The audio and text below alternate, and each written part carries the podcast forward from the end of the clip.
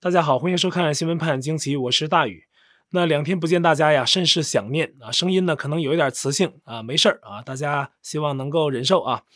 那我们看新闻啊，常看到一种说法，就是黑天鹅事件啊。这种说法通常指的是突然发生的重大意外事故，这种意外往往会超出人们的经验，而且相当罕见，破坏力极强，甚至足以颠覆一切。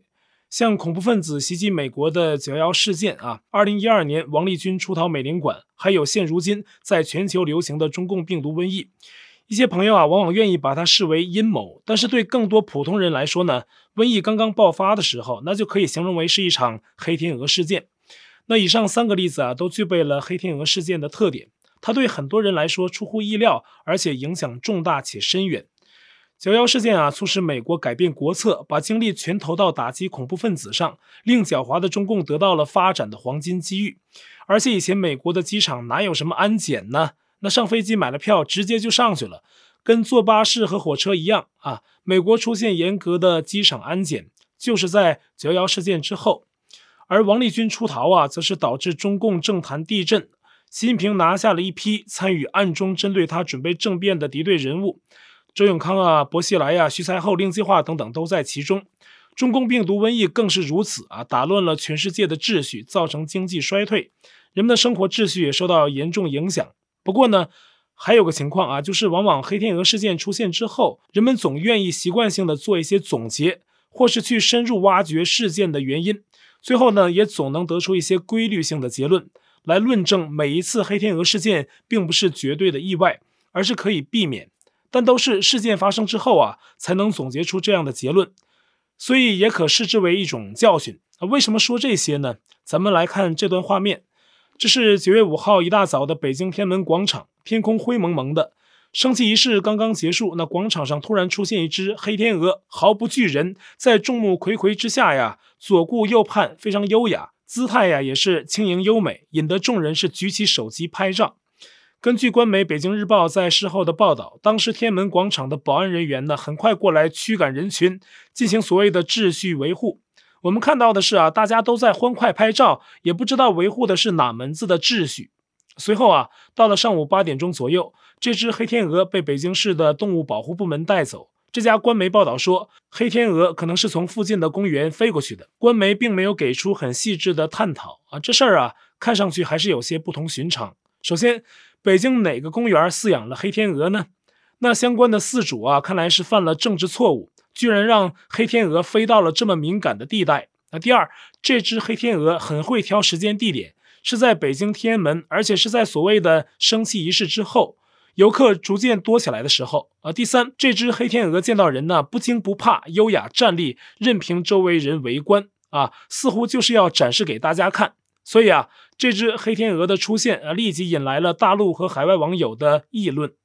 人们第一个想到的都是那个词“黑天鹅事件”。那么，习近平啊，在今年一月二十八号的政治局集体学习的时候，自己也提到了“黑天鹅”这个词，说要预判未来各种风险挑战，防止那种发生率极低，但是呢，一旦发生就有巨大冲击的黑天鹅事件。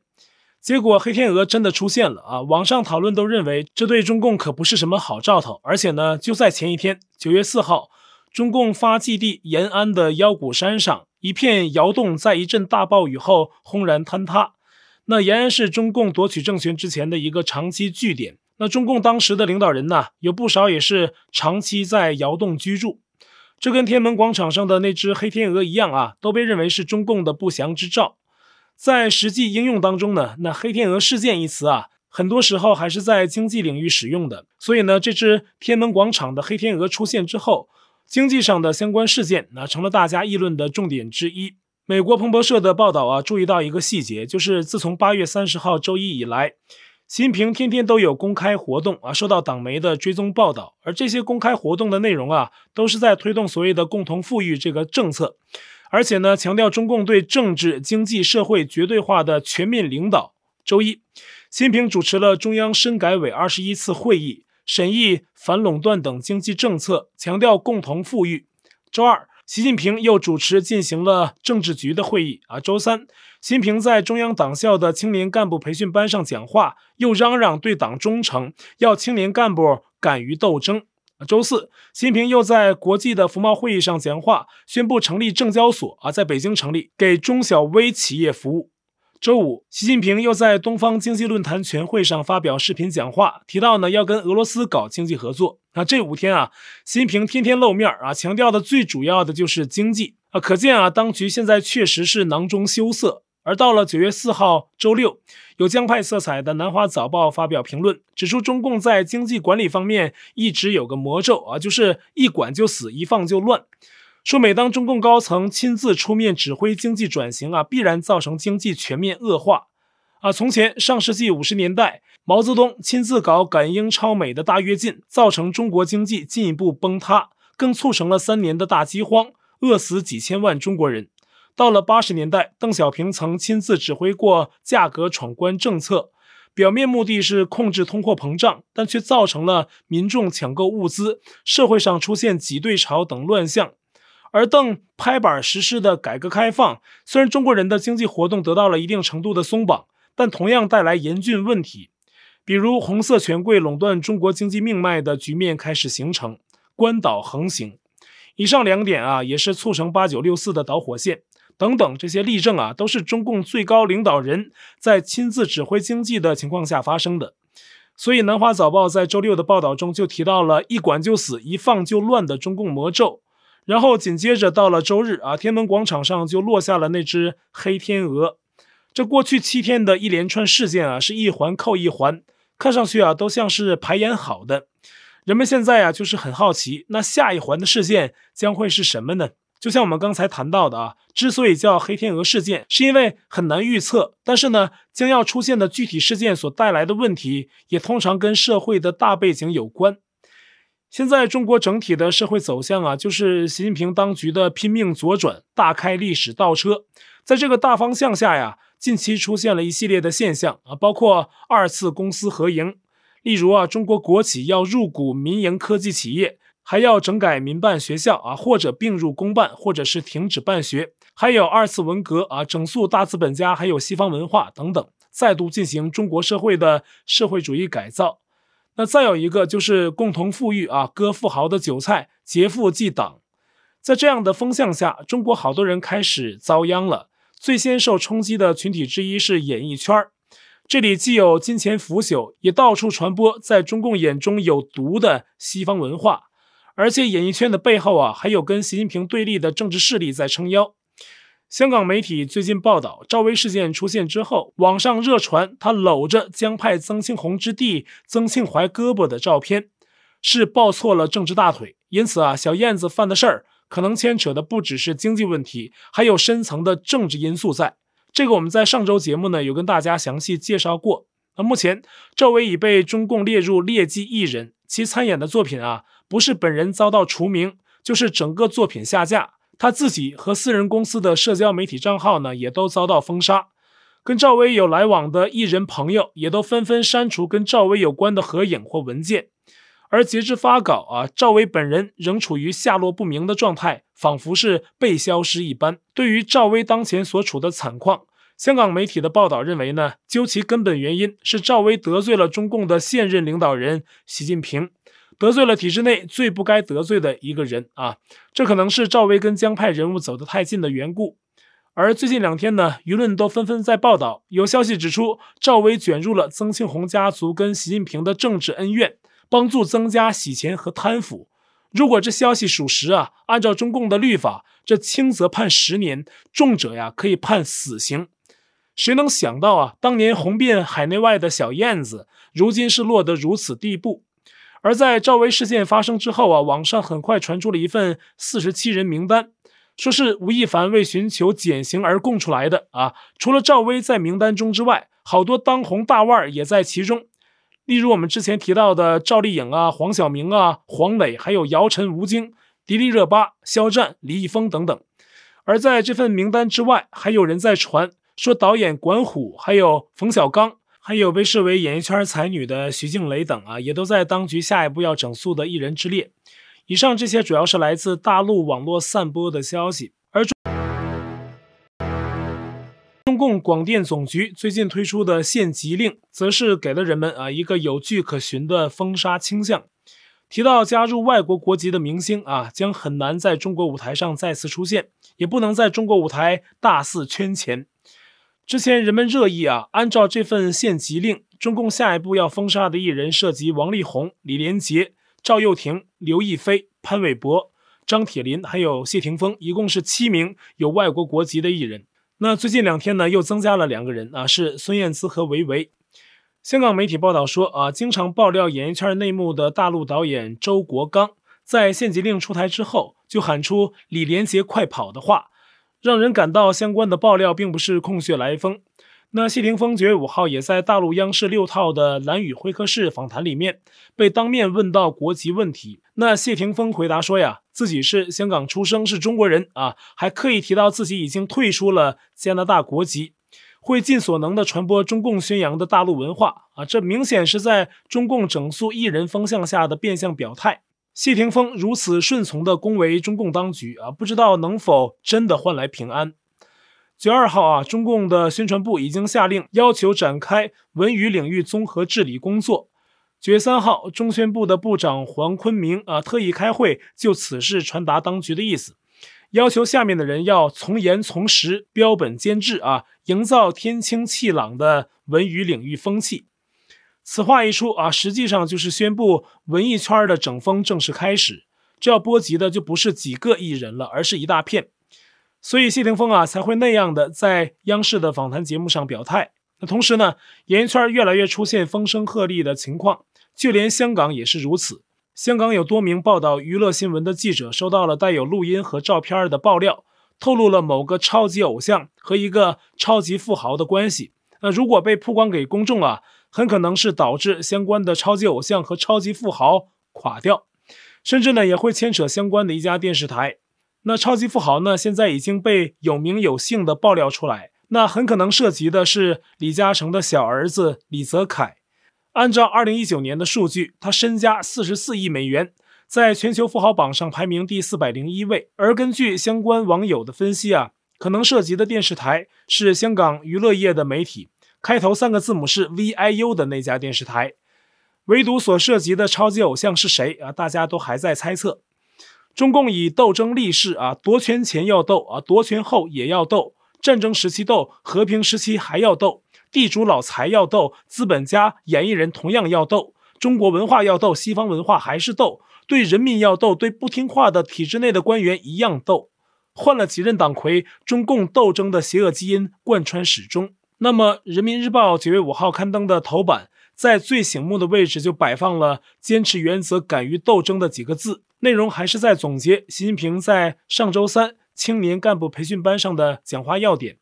而海外的媒体，比如是阿波罗网啊，就注意到啊，有关习近平要斗争的报道下方，刚好就是中共总理李克强出席活动的图文报道，摆了李克强的照片啊。中共主要的官方媒体，它的排版啊，新闻画面的安排呀，全都是有说道的啊，不是随随便便的。那人民日报的这幅头版啊，要传达的意思是要逗李克强呢，还是要敲打和催促李克强参与习近平的斗争运动呢？前者目前来看呢，可能性不大啊。李克强在党内的势力啊，还看不出对习近平构成什么威胁，所以啊，后者这是比较有可能的。习近平大权独揽啊，现在能够在党内威胁其地位的人是越来越少。而为了防止像九月五号在西非几内亚发生的那种军队发动政变逮捕领导人的情况。习近平也一再更换中央警卫局的负责人，那现在换上来的是一个来自北部战区的陆军副参谋长周鸿许，提拔野战军的军官领导警卫局，这还属于中共首次。外界分析啊，这是习近平希望身边的警卫能少一点派系斗争的色彩。但是，习近平在中国正在做的一切只是第一步，把权力牢牢掌握在自己手里。那下一步，他可能要对外采取一些行动，台海首当其冲。从今年年初到现在啊，各界一直在观望和预测中共对台行动的动向。曾在二零一五年促成台湾马英九和习近平会面的亚太和平基金会的首席顾问赵春山，在周末接受了美国之音专访的时候说呀，中共对于到底是和平统台还是武力统台上存在三点矛盾。第一啊，就是中共把台湾的什么都说成是要搞独立，比如啊以夷谋独。以美谋独等等啊，这就造成两岸的加剧紧张，破坏了所谓和统的气氛。那第二，要和统就得有对话，但在中共的文攻武吓之下，两岸越走越远啊，没有对话的时机。啊，第三，赵春山认为，习近平的高度集权也使得中共党内积极喊武统的势力受到管控。但是呢，反过来讲，要是习近平执意武统的话，那也是很危险的了。跟多数观点不同啊，赵春山认为，习近平处理台湾的时间可能是在二零三二到二零三五年之间，也就是差不多十年以后。但是在这十年间，也可能出现造成提前武统的意外，包括。台湾政府实行了实质上的法理武统，美中关系出现巨大变化，解决台湾问题成了迫在眉睫的事儿。还有一点就是中共内部危机要借台湾来转移视线。如果这三点的任何一点出现，那么中共可能提前动手。这是赵春山的观点。而另外一位接受采访的台湾国际战略学会理事长王坤义则认为呢，中共除了合统与武统。还有一个中间选项叫合统啊，是合作的合，意思是合作性统一。他认为中共啊不一定急于把两岸变成一体，但是呢会逐渐加多政治以外的合作，通过越来越多的合作来逐渐实现统的概念。不过呢，现在中共的一国两制谎言破产，台湾人在今日香港的警钟之下，应该是在任何一件跟大陆合作的事情上，都会多留一个心思去警惕。所以现在无论是任何一种统啊，对中共来说都会很难。而此时呢，一些港人在中共红色恐怖下仍然表现得很勇敢。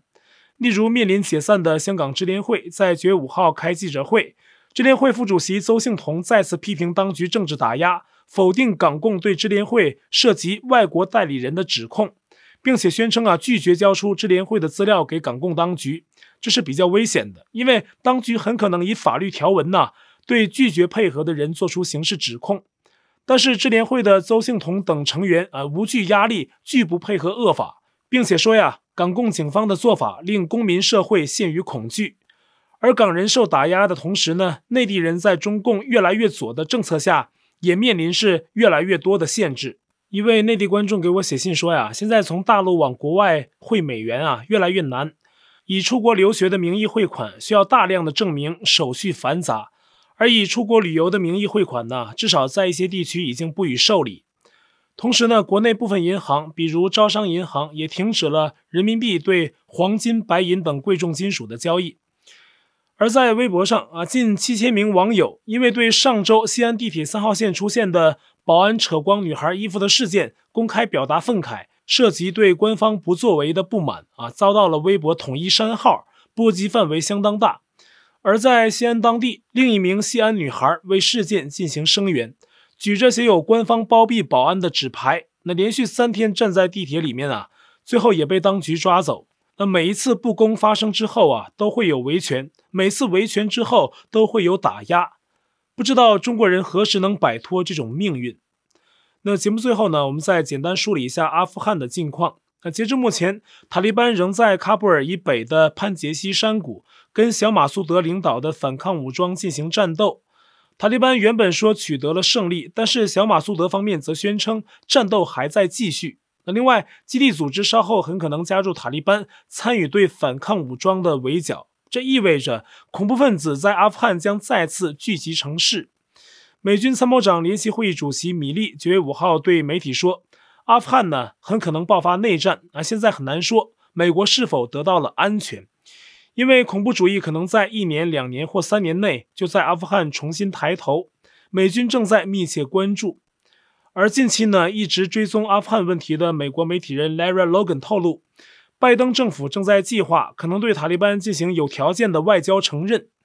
目前双方正在卡塔尔进行谈判啊，这在外交上是走向全面承认的重要一步。英国也在这么做，而且 Lara Logan 呢还担心美国左派不会直接给塔利班援助，但是呢，塔利班控制的所谓慈善机构可能会以人道主义的名义啊获得西方的物资金钱，而塔利班已经宣布机场有限开放，为的是接收外国援助物资。好，我在 Telegram 上面的官方公告群是 T-me 斜线大于 News，那观众讨论群是 T-me 斜线 XWPJQ 下划线 US，节目信箱是 xwpajqigmail.com，还有我的会员网站，网址是大宇 us.com。也欢迎您订阅本频道，并点击小铃铛获得节目发布通知。那感谢您的收看，我们下期再会。